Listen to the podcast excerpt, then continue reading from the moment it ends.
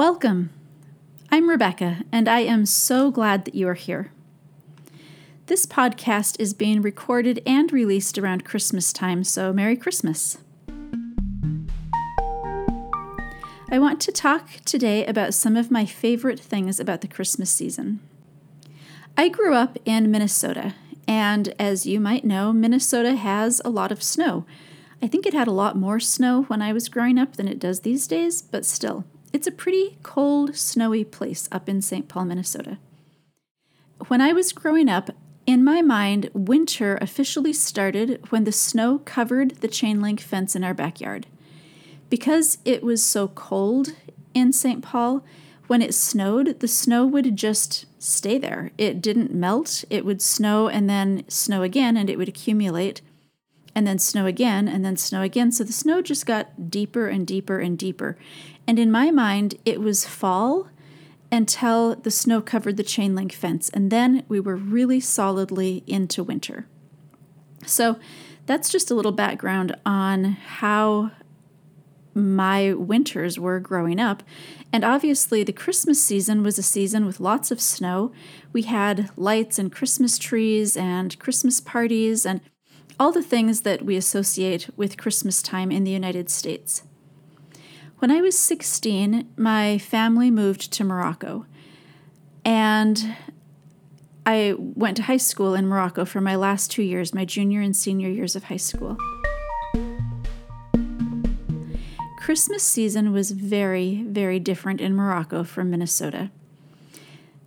Not only was there no snow, because the climate in Rabat, where we lived, is pretty similar to the climate in San Diego.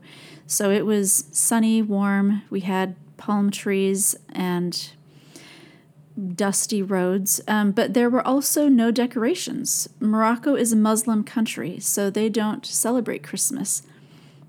There were no decorations, there were no lights up, there were no stores full of gifts. There were just humble people going about their lives. The Medina is the old part of the city, uh, in cities in Morocco, including Rabat, where I lived. The oldest part of the Medina in Rabat was built in about the year 1150, so it's very old, much older than anything we have in the United States.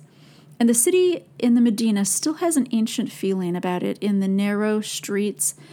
Um, they're generally pedestrian and donkey only through these narrow streets.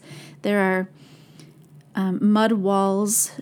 The there are spice markets, rug sellers. It's a very sensual experience in terms of all of your senses being a part of the experience. There are smells, there are sounds, the sounds of people speaking Arabic, of uh, merchants calling out, people just talking to each other, occasionally donkeys going by. I loved the rug sellers where they would roll out rug after rug after rug for you to look at. It was like an art form, and uh, really beautiful to watch them throwing out rugs and rugs and rugs piled on top of each other. And the spice markets with huge piles of spices like tall cones that smelled so amazingly good. And the streets that were, like I said, dusty, generally not paved in the Medina, water wells where people would gather to get water.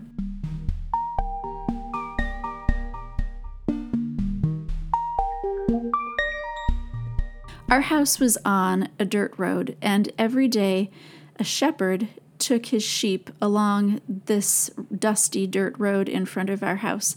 He would head one way in the morning with his sheep, and then he'd go back the other way in the evening.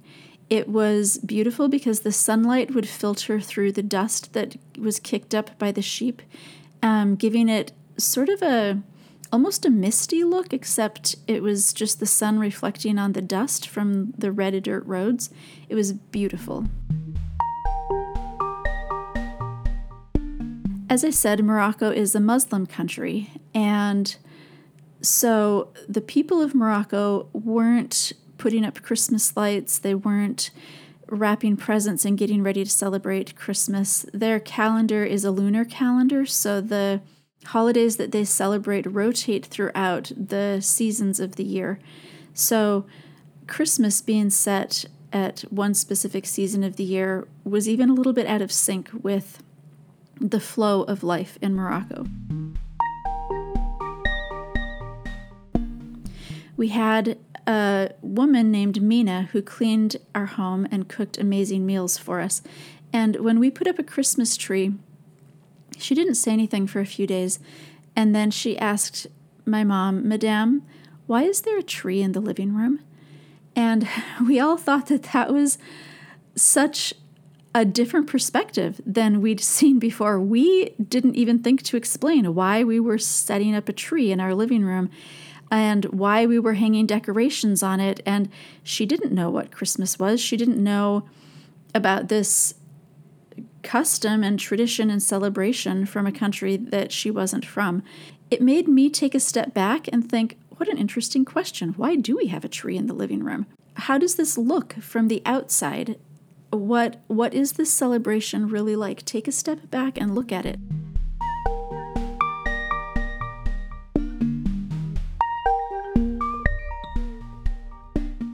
My dad pointed out while we were in Morocco that life in Morocco was very much like life in Jerusalem and Bethlehem on that very first Christmas. We didn't have Christmas lights in the streets. There were no candy canes. No one was putting up trees in the storefronts or wrapping gifts. There were no commercials running on television or the radio about what you should spend your money on. There were just humble people going about their lives. There were narrow pedestrian and donkey only streets. There were shepherds on dusty roads. The people in Jerusalem and in Bethlehem were not Christian either. Just like the Muslims in Morocco, they also worshiped God. They loved their families and they were trying to find happiness for themselves and their children in every way that they could, as everybody is in the world. As a family, on Christmas Day in Morocco, after opening our presents, we went to the Medina, to the old part of the city built back in the 1100s, looking for beggars. Now, this isn't like we had to go searching hoping that we would find a beggar somewhere. They're not hard to find. There are a lot of poor people with serious disabilities in Morocco asking for help. We brought with us several bills, Moroccan dirhams the equivalent of $10 in the United States, but in Morocco at the time, the buying power, the shopping power was about $100. So this was for a Moroccan person in the Medina, the equivalent of about $100 bills. We walked through the Medina and looked at the people that sometimes I'm going to admit as a teenager, I tried not to look at the beggars. I tried to look the other way. They were often disfigured and struggling and not the beautiful, glamorous people that we generally are drawn to. But on that day, we looked for and we looked at the beggars, and we brought them gifts. This was our way of honoring the Savior and bringing gifts to the poor. Not a huge earth shattering thing, nothing that changed everyone's lives like the Savior did, but it was our way of honoring Him. All of this made me think about other people on earth on that first Christmas. I've thought several times recently about people all over the world and how no one knew that this was the first Christmas. No one knew the significance of what was happening. People on the islands in the Pacific were coming home from fishing and they would have seen a star, a new star, a bright star. The goat herders in Africa the Inuit people keeping warm under the northern lights, alpaca herders in South America, families in India that were looking up at the stars as they cooked their meals together, the Celts in Northern Europe, the Egyptians, the Chinese, the Romans, everyone on earth was then, as we are now, going about their lives. They weren't aware of what was happening in a small village. A baby was born. And his focus as he grew up was not on the kings and the influencers of the day.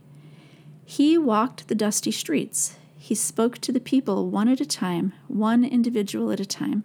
He wasn't worried about having huge followings, And yet he did because he connected individually with people. He listened and he saw them and he blessed them individually. I also like to think about where we were. Where were you and I on that very first Christmas? Where were you? I believe that we all lived in heaven with God before we were born, and that we will return to Him when we die. Where were we? Were we singing with the angels to the shepherds? Were we excited for Mary to give birth?